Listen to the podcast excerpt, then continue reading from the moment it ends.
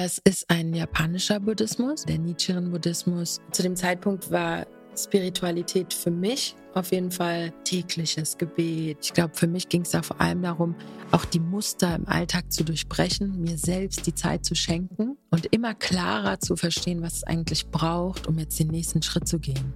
Und irgendwann ähm, wurde mir diese Praxis aber auch ein bisschen zu eng. Ein plötzlicher Tod oder ein Schicksalsschlag auch eine absolute Unterbrechung ist einfach im Leben, die alles anhält. Da war auch ein Schock und auch eine Schockstarre. Ja, und bestimmt ist auch dieser Aspekt, ne, wenn die Mutter geht, man, man liest das ganz oft auch in alten Märchen, das Wort Mutterseelen allein. Dieses Gefühl, ich konnte das dann verstehen, was es heißt.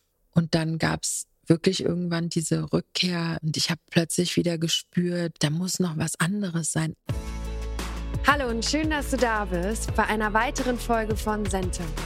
Ich lade mir Gästinnen in meine Hütte ein, meinen Lieblingsrückzugsort weit draußen in der Natur und spreche mit ihnen über ihre persönlichen Wendepunkte. Heute ist ein sehr inspirierender Mensch zu Gast und zwar Jennifer Kay. Sie ist Sängerin, Musikerin, Songwriterin, Herzensmensch und ich bin tief mit ihr seit der Kindheit verbunden. Es wird also ein Gespräch unter Freunden. Sie erzählt mir mehr über das Erforschen, das Erwecken, das Leben ihrer eigenen Spiritualität, was es für sie bedeutet, wie es sich anfühlt für sie, ihrer inneren Stimme und ihrer Intuition immer mehr zu folgen. Es ist ein Weg voller Hürden, Schlenker und erkenntnisreichen Momenten.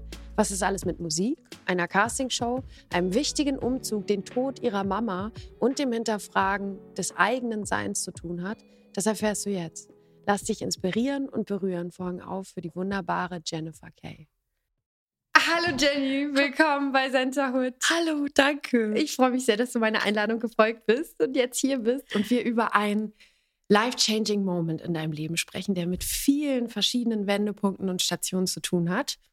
Und zwar life-changing Moment, wie auch immer man es nennt, das Erwecken, das Finden, das Erforschen, das Annehmen der eigenen Spiritualität. Und Ach, das hast du dir ausgesucht. ja, ausgesucht. Und auch das cool. Folgen der inneren Stimme. Mhm. Ähm, bevor wir da reingehen und du uns mitnimmst in deine Geschichte, finde ich es ganz toll, denn ich weiß, du hast letzte Woche was Großes erlebt. Du hast in London gespielt. Mhm.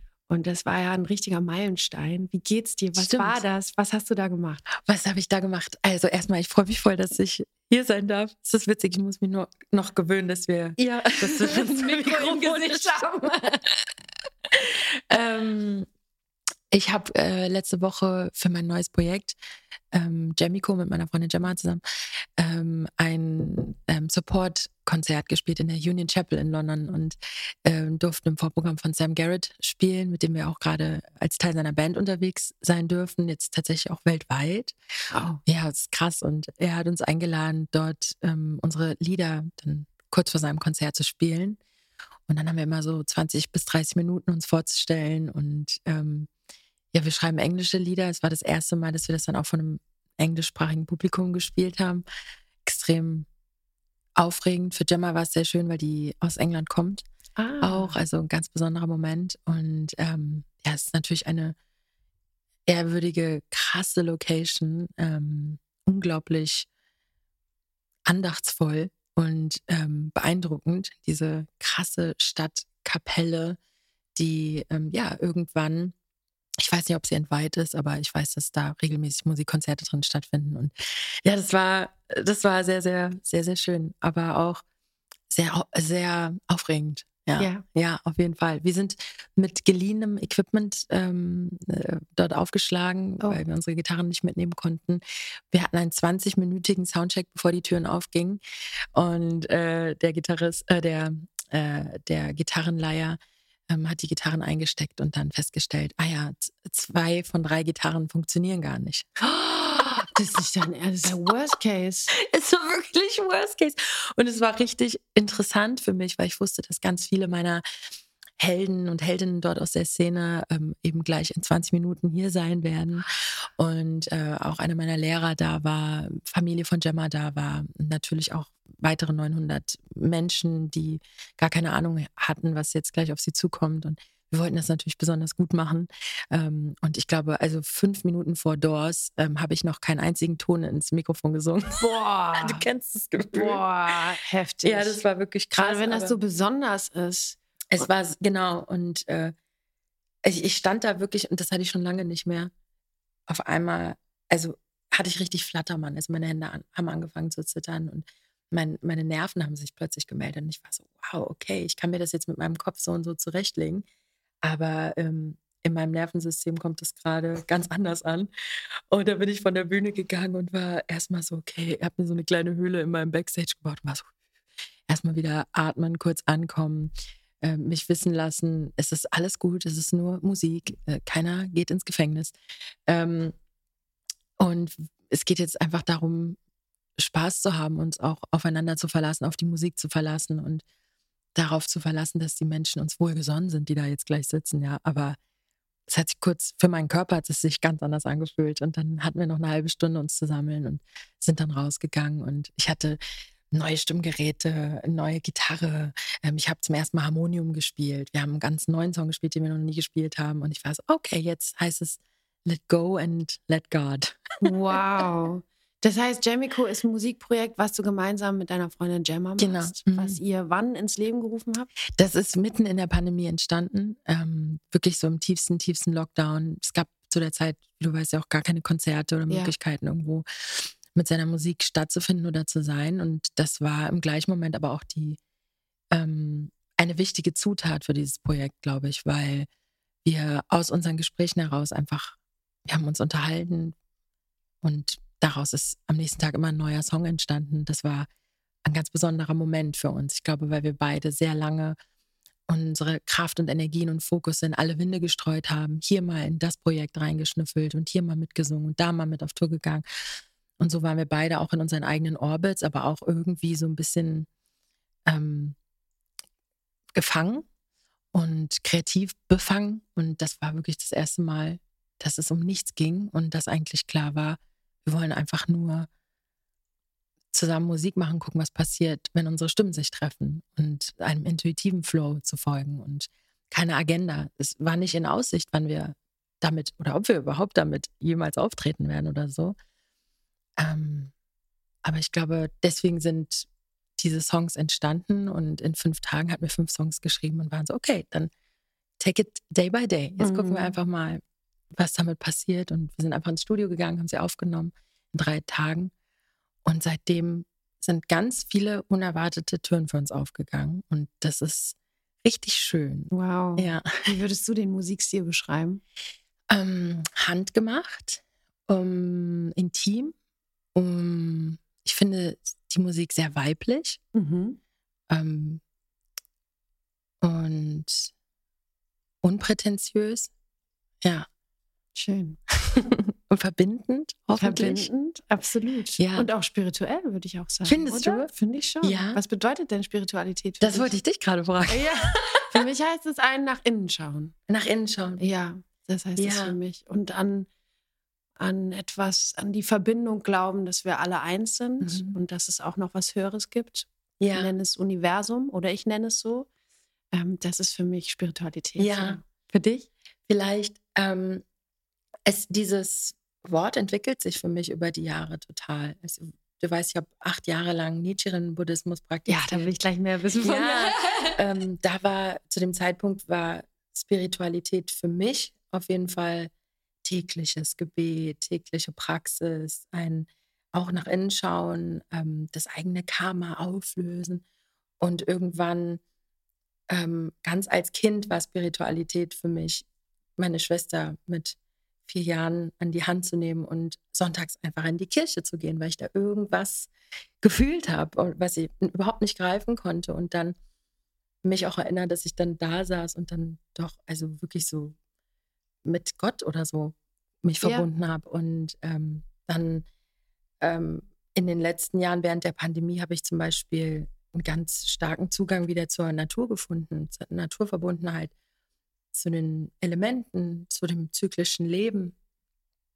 so wie die Natur uns so viel lehrt. Ne? Also wie man übers Loslassen, übers Vergehen, über den Neuanfang, über den Mut immer wieder neu Kräfte zu, zu sammeln und sich zu zeigen und ja, auch wieder zu vergehen. Und ich glaube, die Musik ist auf jeden Fall sehr durch, durch die Naturverbundenheit geprägt. Wir haben irgendwann festgestellt, dass eigentlich in jedem Lied Wasser eine große Rolle spielt. Ähm, da, dass es um, um Pflanzen geht, um den, um, die, um den Lebenszyklus von Pflanzen und dem Feststellen, wow, wir sind genauso. Mhm. ähm, ja. Und vielleicht ist es das, was da so drin steckt. Aber ja, das Verbinden und das Verbunden, das Gefühl, Verbindung herzustellen, der Wunsch, der war da sehr, sehr groß in diesem Projekt. Und gerade weil wir so isoliert waren zu der Zeit und wir festgestellt haben, wow, die Musikszene ist so hierarchisch aufgebaut und wir wollen gar nicht auf einer großen Bühne sein und über jemanden stehen oder größer sein. Du weißt es selbst, wenn man auf der Bühne steht, ist man plötzlich ein Projektionsfeld. Ja. Und wir wollen, wir wollen das ganz anders haben. Wir wollen wirklich auf Augenhöhe und nah sein mit den Menschen und nicht den Druck haben, dem irgendwas vorzuleben oder was anderes zu sein, was wir gar nicht sind. Und ähm, irgendwie ist es jetzt total spannend zu sehen, dass wir plötzlich Auftritte haben und Konzerte haben, wo wir natürlich schon auf Bühnen stehen, aber wir trotzdem so viel von den Leuten auch bekommen, die mitsingen und ähm, das Mitsingen ist auch ein wichtiges Element in unserem Projekt, ähm, weil es für uns nichts Schöneres gibt, als Harmonie zu erzeugen, auch durch unseren zweistimmigen Gesang. Ja.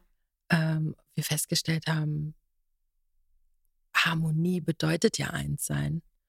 Und wie können wir, wie können wir die Leute dazu animieren, sich auch mit uns so verbunden zu fühlen und mit allen anderen, die im Raum sind, obwohl sie allein gekommen sind.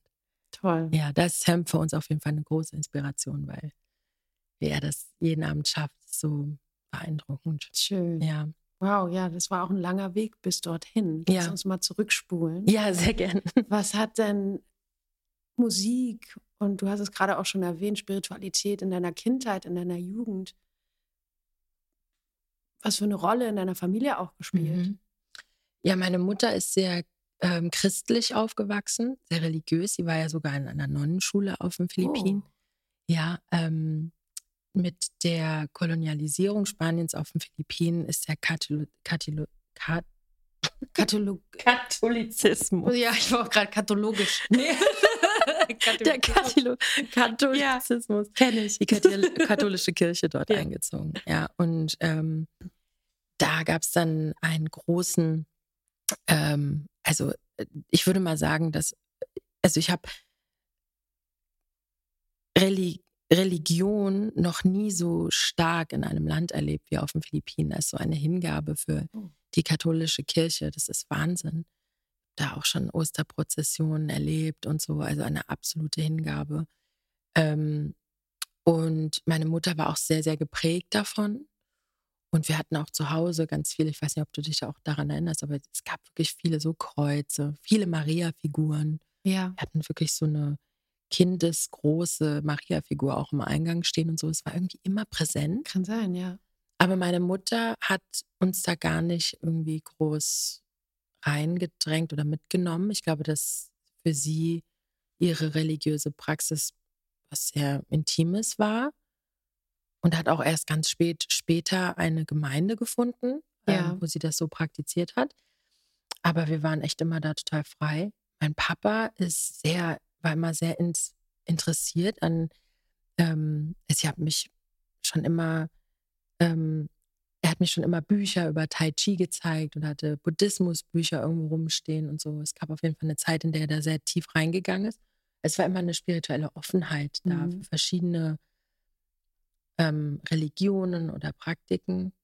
Ja, und als Kind ähm, gab es eine Zeit, als meine Oma von den Philippinen nach Deutschland gekommen ist und hat auf uns aufgepasst in der Zeit, in der meine Eltern sehr viel gearbeitet haben. Und die hat mich dann irgendwann mit unter ihren Flügel genommen und hat mir dann so verschiedene Gebete gezeigt, die sie abends immer gemacht hat. Sie hat so den Rosenkranz gebetet und hat die mir auf Englisch beigebracht.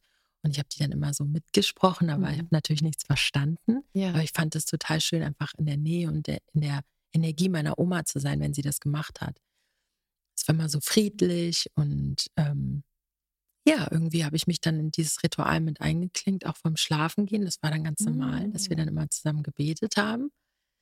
Ähm, und ich habe es dann aber irgendwann total aus den Augen wieder verloren. Meine Oma ging wieder zurück auf die Philippinen.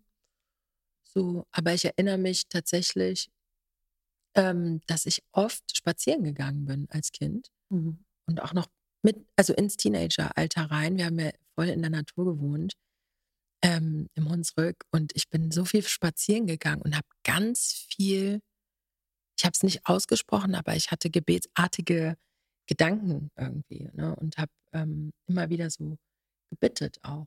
Wow. Hey, ähm, falls jemand zuhört, ähm, mhm. Ich brauche mal einen Rat oder also ich habe mich doch immer an etwas gewandt.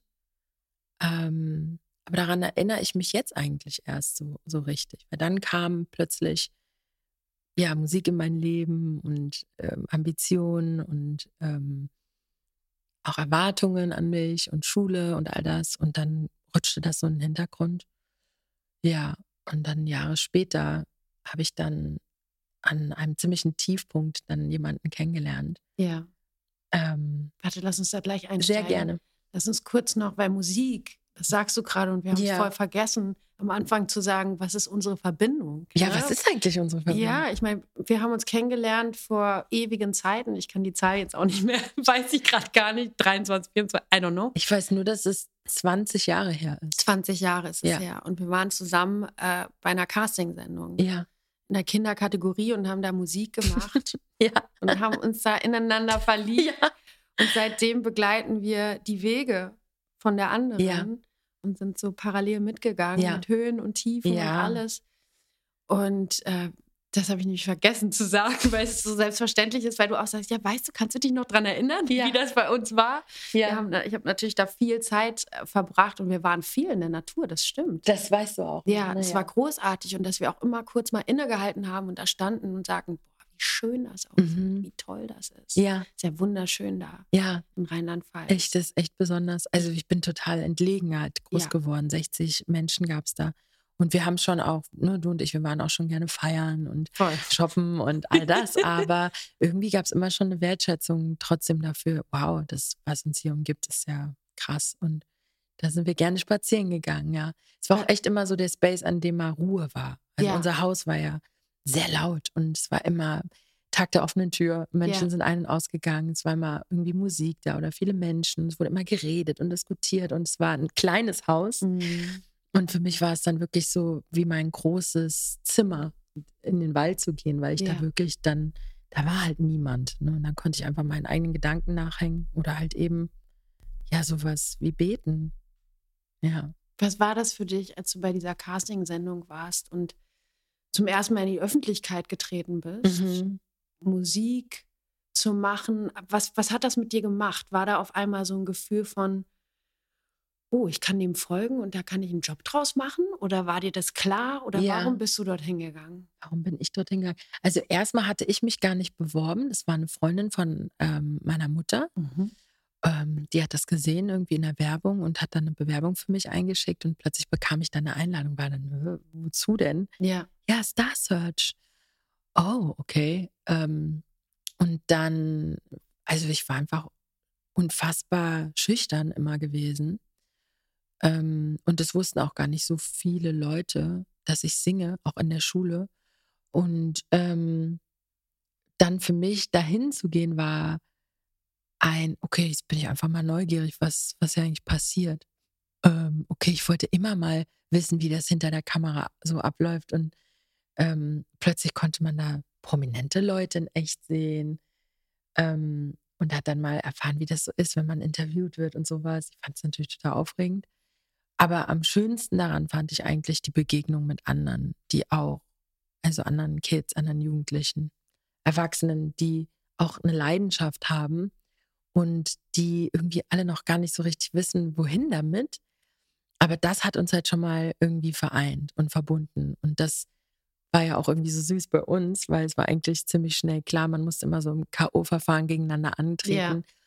dass wir beiden im Halbfinale, glaube ja. ich, ja, dann gegeneinander antreten mussten.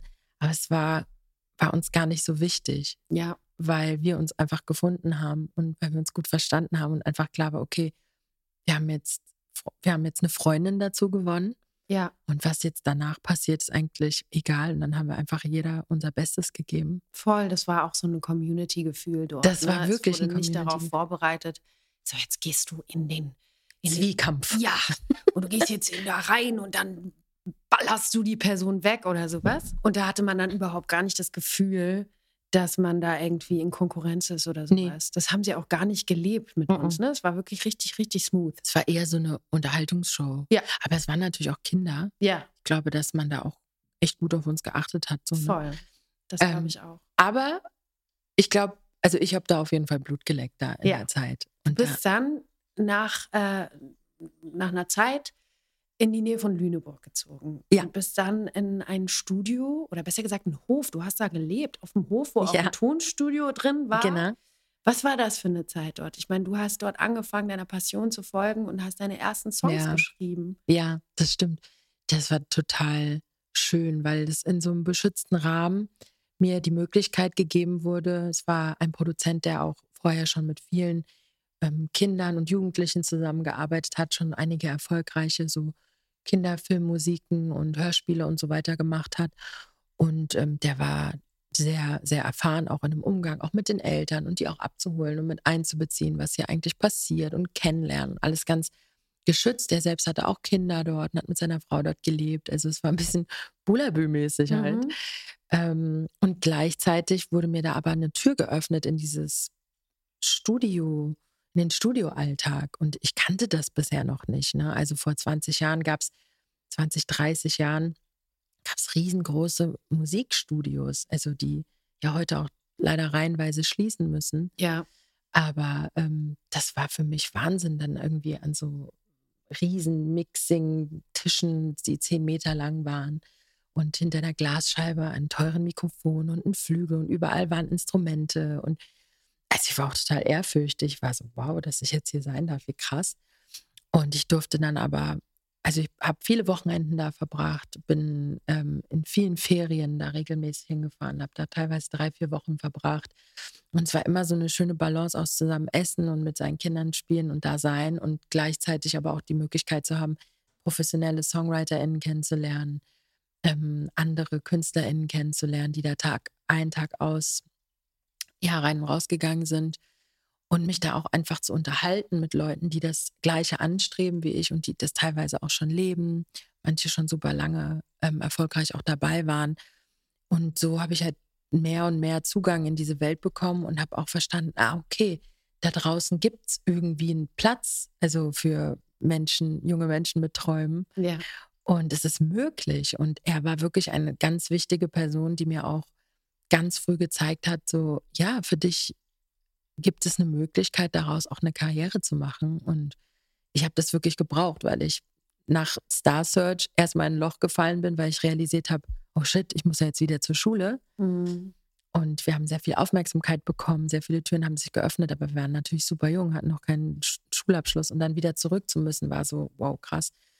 Ähm, genau, aber dann ähm, war er auch derjenige, der gesagt hat, hey, mach mal deine Schule zu Ende und wir gucken dann einfach mal parallel nehmen wir hier Musik auf. Und ja, dann bin ich da über Jahre hingefahren und irgendwann hatte ich dann ein Produzententeam aus England über ihn kennengelernt und wir haben Songs geschrieben. Ich war in England für ein Dreivierteljahr und wir haben ein Album gemacht und ich bin dann zurückgekommen und das war wirklich zwei Monate, nachdem ich meine Schule abgeschlossen hatte, hatte ich dann meinen ersten Plattenvertrag in der Tasche und das war natürlich unglaublich. Mhm. Also da hat sich mein Leben wirklich von heute auf morgen so krass verändert. Dann bin ich weggezogen, dann ähm, hatte ich plötzlich eine eigene Band und ähm, ein Management und ein Booking-Agentur und ein Verlag und viele erwachsene Menschen, die irgendwie alle wichtige Aufgaben hatten. Und dann hat es ein Song in, in, ins Radio geschafft und hat auch gut performt und plötzlich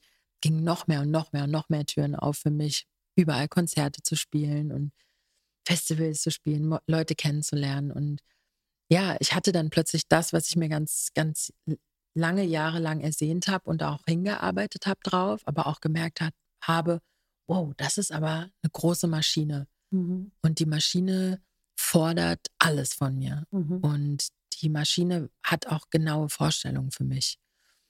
Und einerseits war es total schön. Ich bin sehr, sehr dankbar, dass ich die Erfahrung machen durfte. Ich war, ich glaube, jetzt 2021 Jahre alt, also noch super jung und ähm, hatte dann schon Videos gedreht und mein eigenes Geld verdient und Verantwortung, aber die hat mich gleichzeitig auch sehr schnell überfordert. Mhm. Und jetzt knüpfe ich an, an das, was ich eben gesagt habe, dass ich dann an einem Tiefpunkt mhm.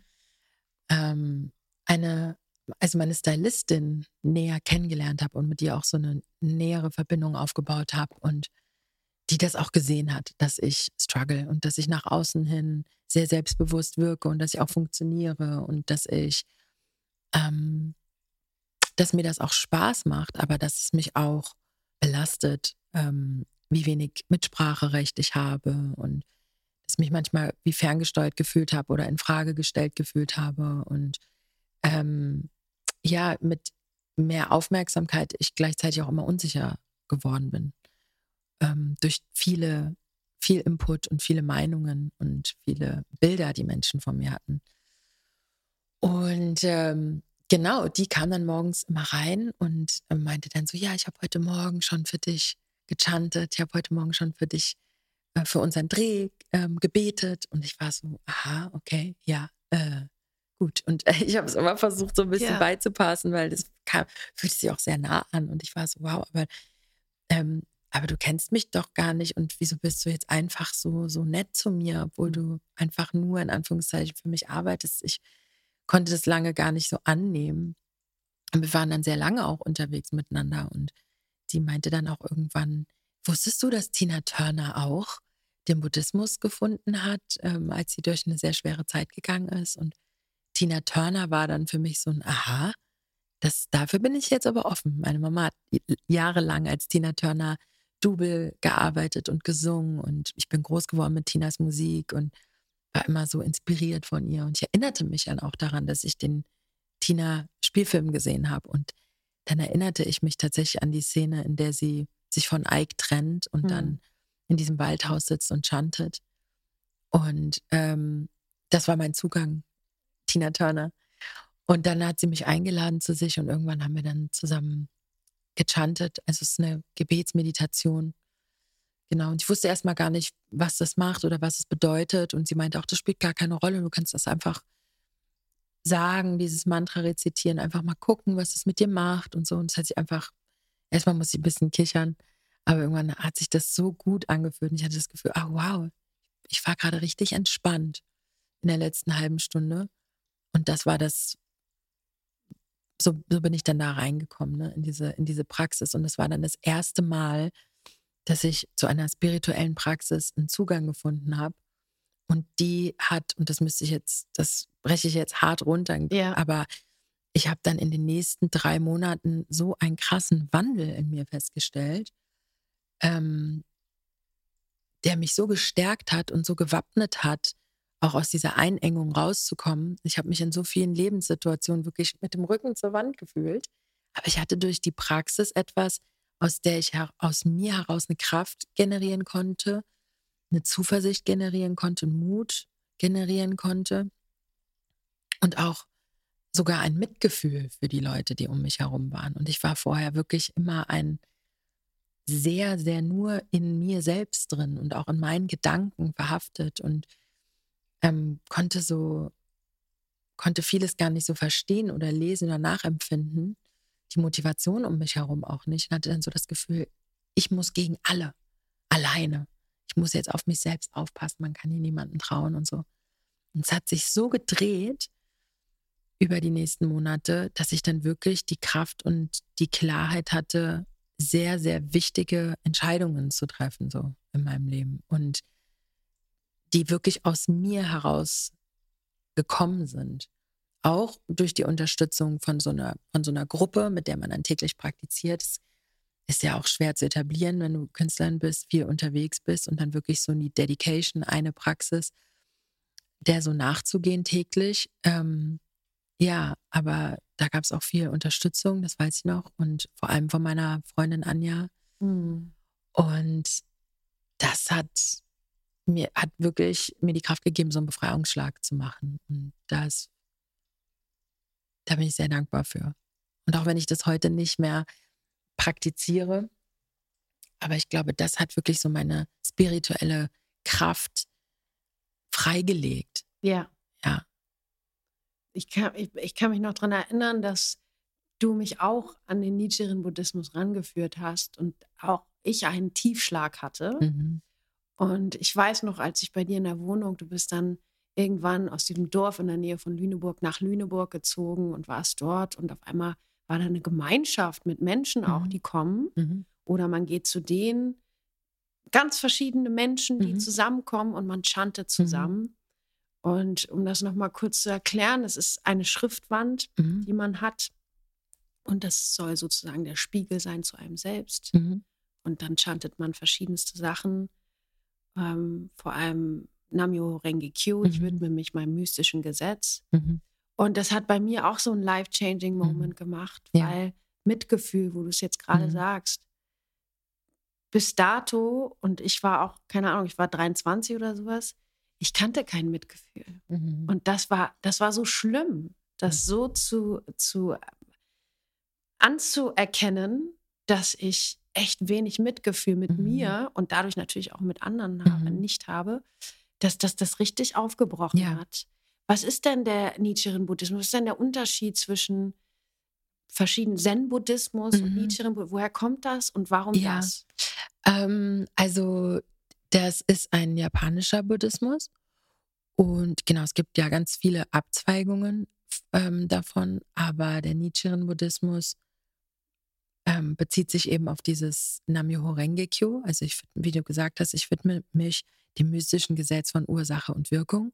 Und dieser, dieser Buddhismus glaubt eben daran, dass wir das Karma in unserem Leben selbst verändern können und dass das Glück immer in uns liegt. Und ähm, Renge ist ja diese Lotusblume und die Lotusblume steht ja für die Gleichzeitigkeit von Ursache und Wirkung, weil sie sich im Schlamm öffnet und schließt. In der Nacht öffnet sie sich und dann ist sie weiß. Und wir kennen ja auch den Lotus-Effekt. Ne? Der Schlamm perlt auch an der, an der Lotuspflanze ab. Und ähm, sie kann sich wirklich aus dem Schlamm, aus der Schwierigkeit, aus der Dunkelheit heraus wirklich öffnen und in Mitgefühl erstrahlen und in Liebe erstrahlen. Und ähm, Außerdem kann die Lotusblume sich selbst bestäuben. Also sie verlässt sich, kann sich komplett auf sich selbst verlassen. Und das war etwas, was mir damals sehr, sehr viel Halt gegeben hat. Und ähm, ich habe, glaube ich, immer wieder im Außen gesucht nach Antworten, nach Menschen, die mir irgendwie, die mich anleiten. Und habe immer wieder den Menschen mehr vertraut als mir selbst. Und durch den Buddhismus und das Praktizieren, du hast auch von dieser Schriftrolle gesprochen und dass es ein Spiegel ist, also ein Spiegel unseres eigenen Lebens. Das heißt, wir haben das praktiziert mit offenen Augen. Und das war für mich auch was ganz Besonderes, also mit offenen Augen, also dieses Sinnbild, in, mit offenen Augen in das Leben, das eigene Leben reinzuschauen. Auch wenn es wie ein Spiegel ist, der vielleicht trüb ist gerade, aber durch die Meditation und die Wiederholung von diesem Mantra ähm, kannst du wirklich Gehirn, also Muster in deinem Hirn, tief verankerte Muster auch wirklich aufbrechen und Dinge plötzlich ganz anders wahrnehmen, Zusammenhänge ganz anders herstellen. Du kommst in einen Zustand, in dem sich auch dein Herz öffnet und wo du eine, eine, eine absolute Annahme von dem, was du jetzt hier wahrnimmst. Also du öffnest die Augen, du kannst da gar nicht drüber hinweg gucken. Und das hat, also manchmal saß ich von meinem Gehonse und habe einfach angefangen zu heulen vor Erleichterung. Oder manchmal habe ich gechantet und nach zehn Minuten fing ich einfach nur an zu lachen. Oder ich hatte plötzlich eine Idee, plötzlich eine Eingebung. Also ich glaube, für mich ging es da vor allem darum, auch die Muster im Alltag zu durchbrechen, mir selbst die Zeit zu schenken, mich zu fokussieren auf meine Intention, auf meine Wünsche und immer klarer zu verstehen, was es eigentlich braucht, um jetzt den nächsten Schritt zu gehen. Ähm, und deswegen war das für mich ähm, genau das Richtige. Und das eben acht Jahre lang. Und irgendwann ähm, wurde mir diese Praxis aber auch ein bisschen zu eng. Mhm. Und ich habe plötzlich wieder gespürt, dass ich manchmal dann doch merke, da, da, muss noch was anderes sein, außer dieser Kraft, die ich in meinem Leben generiere. Und ich erinnere mich daran, dass ich erinnerte mich daran, dass ich als Kind auch öfter Gespräche hatte mit, mit Gott oder mit Great Spirit oder und ähm, ich konnte, habe hab mir das aber auch lange nicht getraut, irgendwie ähm, einzugestehen, weil mich das doch so stabilisiert hat, dass ich aus mir heraus, aus meiner Disziplin, aus meiner Kraft heraus all das transformiert und verändert und auch aufgelöst habe in meinem Leben, was, was sehr wichtig war, diese Selbstbestimmtheit wieder zu finden. Aber es kam schon irgendwann das Bedürfnis, ich, da ist noch was anderes, ähm, was mich auch irgendwie trägt und zusammenhält. Und das bin nicht nur ich alleine und nicht nur mein Leben alleine. Es fühlte sich ein bisschen isoliert an. Hatte das auch damit zu tun, dass ich meine, Jahre später ist deine Mama leider verstorben? Ja.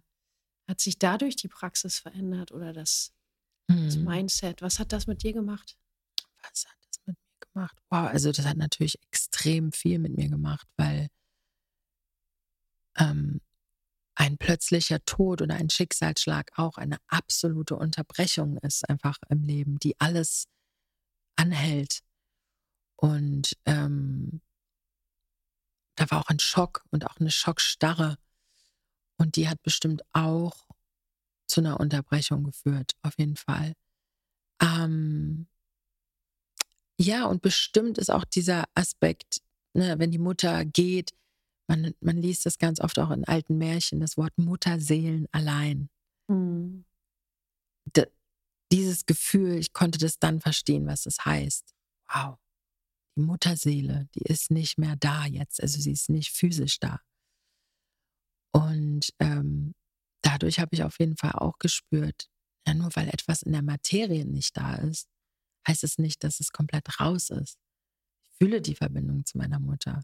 Ich weiß nicht, wo sie ist, aber ich auf dieser seelischen Ebene ist eine tiefe Verbundenheit da und auch eine Beziehung, die sich über den physischen Körper hinaus immer weiter verändert, weil wenn ich mich verändere und wachse, verändert sich auch die Beziehung zu meiner Mutter. Ich erkenne auch sehr, sehr viele Dinge in mir ähm, und Aspekte an mir oder auch wie ich mich physisch verändere, immer mehr Ähnlichkeit auch zu ihr. Und das gibt mir auch wieder ein anderes Verständnis darüber, wer, wer sie war.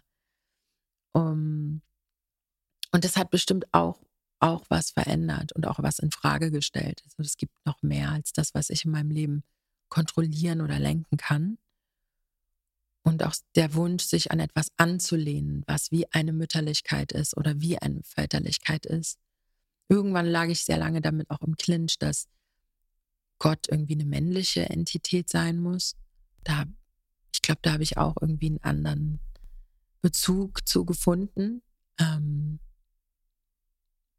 aber ja, es gibt eine Verbindung zu, für mich, ähm, zu etwas, dem ich total vertraue und bei dem ich mich auch zutiefst bedanken möchte und äh, von dem ich mich auch gehalten und getragen fühle und das habe ich bisher in einer Religion noch nicht gefunden. Und das brauche ich auch gar nicht. Also so macht man das und dann ist man, wenn man gut ist, dann kriegt man das von Gott oder so. Weißt du, das ist für mich keine Verbindung, die an Konditionierung ähm, gebunden ist oder an Bedingungen gebunden ist. Ähm, und das kam bestimmt auch ähm, dadurch zustande, auf jeden Fall. Und wie hat sich der Wandel dann gezeigt? Also du hast den Nichiren Buddhismus immer mehr losgelassen. Mhm. Wo hast du dir neues spirituelles Wissen geholt? ähm, also ich glaube, ich folge immer meiner Intuition. Ähm, ich habe irgendwann total für mich begriffen, dass ich nur alleine nach oben zu beten, ähm, dass es auch mir nicht entspricht und dass ich einen Weg brauche, auch mit beiden Beinen auf der Erde zu stehen und mich da auch gehalten und getragen zu fühlen. Und dann gab es wirklich irgendwann diese Rückkehr zu den Pflanzen. Es, klingt so krass komisch irgendwie, aber ich finde so viel Erdung und so viel Halt in dem, in der Intelligenz, die die Natur auch gibt, ähm, in dieser, in dem Miteinander. Und ich habe mich dann in viele Sachen sehr stark reingenördet. Also Pflanzenmedizin, ähm, die, die Kräuterkunde, ähm, Pilzkunde. Ähm, mich hat einfach die Natur total angezogen. Und für mich gab es vor allem während der Pandemie auch nichts Spirituelleres, sag ich mal, als einen Samen in die Erde zu setzen und den zu pflegen und dann zu sehen, wie er aus dieser, aus seiner eigenen Kraft heraus immer weiter wächst. Und ich fand das so schön irgendwie zu spüren, wow, die Pflanzen, die Tiere und die Natur sorgt für uns. Und ich glaube, das ist dieser mütterliche Aspekt auch, der mir mhm. ähm, in, in Religion oft fehlt. Da wird der Vater groß angepriesen, ja, der als Autorität über uns steht. Aber wirklich so die Liebe und ähm, diese Mütterlichkeit der Natur, die für uns da ist und die uns nährt und die die pure Schönheit ist um, und die wild ist und die un unvorhersehbar ist und gleichzeitig auch so fragil und angreifbar für, auf eine Art ähm, auch ist, da habe ich wieder so viel Liebe gefunden. Und es ist für mich ganz einfach. Es kann auch einfach nur ein Waldspaziergang sein. Wenn der Kopf dann ausgeht und ich mich wirklich geerdet fühle und die Sonne auf meiner Haut spüre oder merke, dass ich ruhiger atme, ruhiger werde, dann fühle ich da, als, als würde mich halt eine große Mutter auch umarmen. Und da bin ich wirklich bei mir. Und da habe ich mich dann daran erinnert, dass ich das auch als Kind schon immer hatte, halt diesen Zugang, ne? Ähm, ja. Schön, dass du es auch nochmal sagst, dass es eigentlich nur ein Erinnern ist und kein Optimieren oder auch wieder im Außen suchen. War voll gut ne? gesagt. Ja. ja. Ein Erinnern, mhm. absolut. Mhm. An die eigene Natürlichkeit. Ja. Und dass wir genau nichts dazu und top praktizieren müssen, hm, nicht gut sein müssen oder besser oder so, sondern genau, wir sind genau das schon das. und nat natürlich sein, in, im natürlichen Seinzustand zu sein, ist für mich, sich, also wenn man die Natur wirklich beobachtet, ja. dann erinnert sie uns auch daran, dass wir gut sind, wie wir sind. Aber wie schaffst du das in deinem Alltag? Ich meine, es gibt Menschen, die ähm, nehmen sich immer mal wieder Auszeiten und sind dann einfach wirklich raus aus diesem System auch, ja, mhm. und sind dann, keine Ahnung, drei Monate irgendwo weg und mhm. reisen und finden zu sich oder andere sind in Stille, wie auch immer. Mhm. Wie schaffst du das im Alltag, dich dort immer wieder zu erinnern? Hast du da einen leichten Zugang oder gibt es da Herausforderungen, mit denen du zu kämpfen hast? Ich falle natürlich auch immer wieder raus und ich glaube auch, das ist ja auch dieser weibliche Weg ist für mich auch kein linear, linearer Weg, immer weiter höher ins Licht. Ich glaube eher, mein Fokus war, wie kann ich meine Wurzeln eigentlich immer tiefer in die Erde gehen, also wachsen lassen. Ähm, und das ist, und das kann unterschiedliche Sachen sein. Ich habe so eine Box an Sachen, die ich gerne mache, die mir gut tun, mich in meinen Körper bringen die verändern sich auch und ich mag es auch dann nicht dogmatisch zu sein. Ich bin immer offen, so wie du auch, neue Sachen auszuprobieren. Aber es gibt so ein paar Go-To-Sachen, die für mich einfach seit 15 Jahren irgendwie super funktionieren. Das sind dann Waldspaziergänge ja. oder ist dann ähm, Baden gehen oder ähm, Self-Care tatsächlich. Mhm. Und das kann auch mal Yoga machen sein oder Breathwork sein. Aber die Haupt Essenz, die mich mit meiner Natürlichkeit am meisten verbindet, ist, glaube ich, wirklich Musik machen. Mhm. Tönen, singen. Ähm. Ja, jetzt gibst du ja auch zusammen mit Gemma auch Inner Voice Workshops. Mhm. Wie kam es dazu? Was bedeutet innere Stimme für dich? Innere Stimme. Ähm, genau, die Inner Voice Workshops sind gewachsen eigentlich aus unserem Bedürfnis heraus, was ich eben erzählt habe, wir wollen mit Leuten im Kreis sein. Der Kreis ist ein ganz altes Symbol. Menschen sind immer schon in Kreisen zusammengekommen. Ähm, Im Kreis können die unterschiedlichsten Charaktere aufeinandertreffen. Ähm, es ist nie homogen. Da ist alt, da ist jung dabei, da ist, da ist alles dabei. Und ähm, keiner steht über dem anderen und keiner weiß mehr als der andere. Aber ein Kreis hat so viel Weisheit und so viel Kraft und so viel kreatives Potenzial. Und für uns war der Wunsch nach Verbindung so groß, gerade in dieser isolierten Zeit, dass wir auch wussten, wow, guck mal, dieser kleine Kreis, den du und ich gerade formen, aus dem heraus so viel Schönes entsteht, kann man den nicht irgendwie wachsen lassen? Und wie können wir das, was wir gerade hier teilen, mit anderen Leuten teilen und sie einfach nur daran erinnern, dass unsere innere Stimme immer da ist. So wie wir das jetzt gerade machen. Und es ist nicht gekoppelt an irgendein, wenn wir das erreicht haben, dann kommen wir da und dahin, sondern es ist ein sich erinnern, ich bin verbunden, genauso wie ich bin, jetzt in diesem Moment. Alle Ideen, die ich habe, alles ist jetzt schon da und wir sind vollständig ausgestattet. Und cool, wenn das so ist, dann lass uns halt einfach zusammen Spaß haben und kreieren und sein. Und wir waren so cool, ja, also singen mit anderen Menschen, da, das heißt, es braucht auch nichts anderes braucht keine Dogmen, es braucht gar nichts, es braucht die Erinnerung, in diesem Körper wirklich anzukommen, hier zu sein, anzunehmen, was jetzt da ist und aus diesem Moment heraus zu kreieren. Und äh, das war für uns die wichtigste Befreiung, weil wir so lange gedacht haben, ja, wir müssen erstmal besser an der Gitarre werden. Wir müssen erstmal noch einen professionellen Songwriter dazu holen. Wir müssen erstmal ein Tonstudio an Start bringen. Nein, wir haben es einfach aufgenommen, wie es war. Und es war so natürlich und so schön. Und das ist, glaube ich, so die Essenz, die wir versuchen, Leuten wieder sie daran zu erinnern, dass du keine Gesangsausbildung haben brauchst.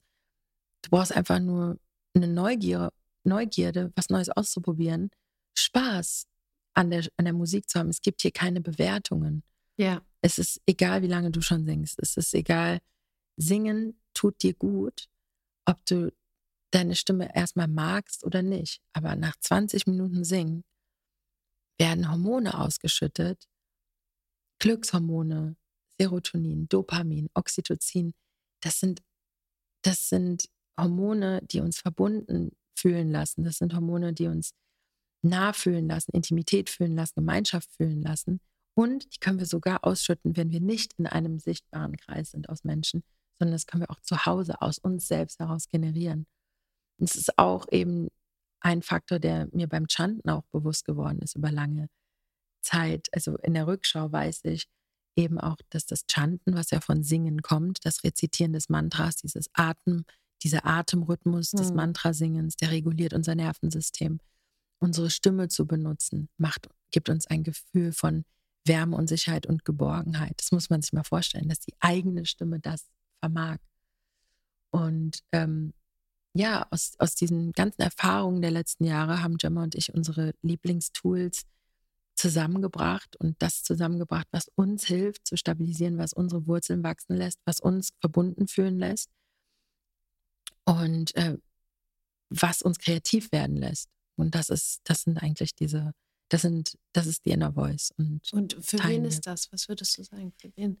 Wer also, kann da hinkommen? Alle können da hinkommen. Ja. Für mich können alle da hinkommen. Also es ist uns wirklich wichtig, dass es auch klar ist, dass es ein wertungsfreier Raum ist und wir kommen nicht daraus und wollen dann ein Endprodukt haben oder ein Ziel oder ein Zertifikat, sondern einfach nur einen schönen Moment, in dem wir uns gemeinsam erinnert haben in einem Raum, in der jede Stimme authentischen Ausdruck finden darf, für was auch immer ausgedrückt werden möchte. Mhm.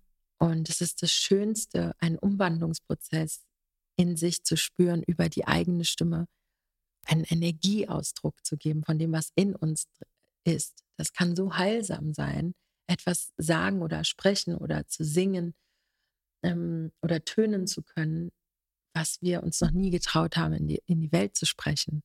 Da da findet so viel Umwandlung statt. Das ist so schön, wenn das zusammen passiert. Und wir haben das jetzt schon, schon öfter geteilt mit vielen Menschen. Und es ist immer anders. Du weißt nie, was passiert. So cool. Ich freue mich schon, wenn ich auch. Ja, ja, gerne. Wir werden das natürlich in den Show Notes dann auch verlinken. Oh ja. Wo und wann ihr das nächste Mal Ja. diese Workshops gibt, damit natürlich auch jeder kommen kann, Ja, wer bitte, jetzt bitte, gerade, mit wem das jetzt gerade in Resonanz geht.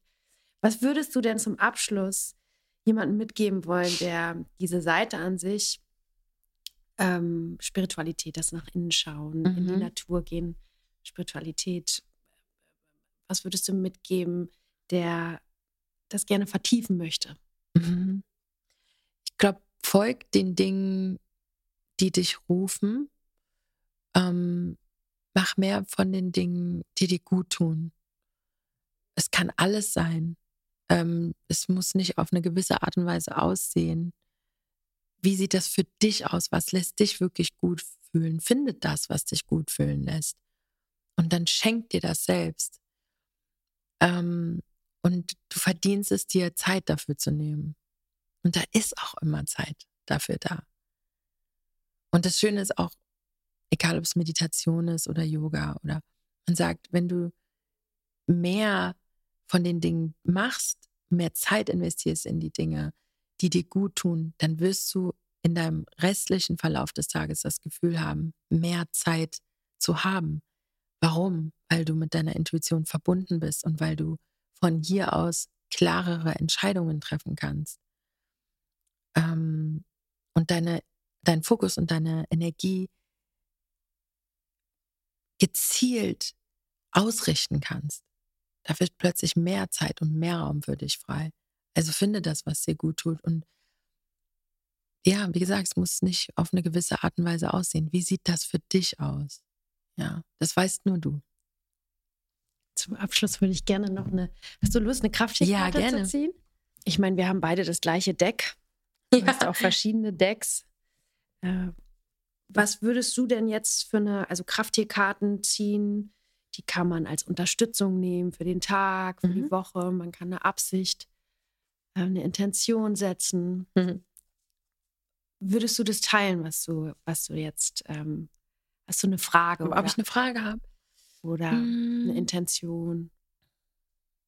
Ja. Ja, ich hätte gerne so eine, so eine Guidance oder so eine, so eine Erinnerung daran, ähm, was ich jetzt auf meinem nächsten Schritt, in meinem nächsten Schritt so beherzigen kann. Gut. Lass mal gucken, was die sagen. Wow. Oh, der Wal. Der Wahl. Da sind wir auch wieder bei Wasser. Wahl, der Weg der Seele. Ehre den inneren Plan deiner Seele. Hm. Ich lese mal vor. Ja. Hör auf, dich selbst zum Narren zu halten und beginne den Pfad deiner Seele zu folgen. Achte auf deine subtilen Erfahrungen. Hör sehr genau hin. Deine Seele bittet dich, die tiefste Wahrheit dessen Mhm. zu ehren, was du bist. Nicht das, was du meinst, das alle anderen gut finden. und jeden Pfad zu gehen, der der Stimme deiner Seele folgt, die dich seit Anbeginn ruft. Alles in deinem bisherigen Leben hat dich geformt, selbst Erlebnisse aus früheren Leben. Jetzt ist es nicht mehr die Aufgabe deines Egos oder deiner Vernunft, Hm. deinen Kurs zu bestimmen. Stattdessen ist es nun wichtig, dass du dich bewusst und beständig mit deinem tiefsten Gefühl von selbst und mit der Absicht des großen Geistes verbindest. Du hast bereits die Kraft und Stärke, die dir den Mut und das Vertrauen geben, in diese Tiefen einzutauchen. Berufe dich auf deine Bestimmung und handele entsprechend jetzt. Weitere Assoziation, Wanderung, Verehrung, Kommunikation, Seelenerinnerung. Wanderung? Ja, Wanderung. Ah, interessant. Also eigentlich ist es die Essenz daraus, worüber wir gerade auch gesprochen haben. Ja. So. Ja, ich darf meinem Du- eigenen Du, Rat da, folgen. deine Guidance liegt in dir. You know it. Vielen Dank für dieses Dankeschön. schöne, offene, warme und herzliche Gespräch. Danke, das war richtig schön mit dir. Das war richtig toll, danke. ja. Das war sie schon. Eine weitere Folge von Centerhood. Ich hoffe, es hat dich berührt. Und wenn du magst, teilt super gerne mit deinen Liebsten. Lass eine Bewertung da oder geh mit uns in Austausch auf Social Media. Oder hör es einfach nochmal. Wir hören uns in zwei Wochen wieder mit dem Staffelfinale der zweiten Staffel. Eine letzte, sehr besondere Folge, wie ich finde. Also lass dich überraschen. Bis dahin ganz, ganz viel Liebe von mir.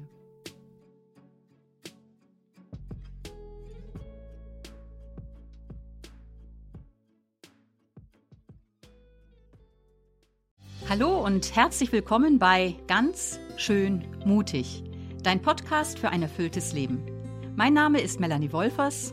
Und mein Name ist Andreas Bormann. Ich bin Radiojournalist und bin alle 14 Tage ja mit dir, Melanie, verabredet und wir wollen über, ich nenne das so, die Facetten des Lebens reden, denn du bist ja Philosophin und Bestsellerautorin, arbeitest in der Beratung und hast daher ja ganz viele Erfahrungen, wenn es um das Leben geht. Und mir geht es um das Leben. Das Leben, sag ich mal so, ist keine Generalprobe. Jeder Augenblick, den wir leben, ist einmalig. Und jeder Mensch ist innerlich sehr viel reicher, als er selbst ahnt. Davon bin ich überzeugt. Und daher möchte ich Menschen anregen zu erkunden, was in ihnen steckt. Und jede und jeder soll die eigenen Antworten finden auf die Fragen, die ihm das Leben stellt. Darauf bin ich gespannt und eines ist noch zu sagen, ganz schön mutig, dein Podcast für ein erfülltes Leben gibt es kostenlos zu hören auf allen gängigen Podcast-Plattformen. Jeden zweiten Dienstag gibt es eine neue Episode. Weitere Informationen findet ihr auf melaniewolfers.de. Bleibt nur noch zu sagen, ihr hört von uns, wir freuen uns auf euch. Bis dahin.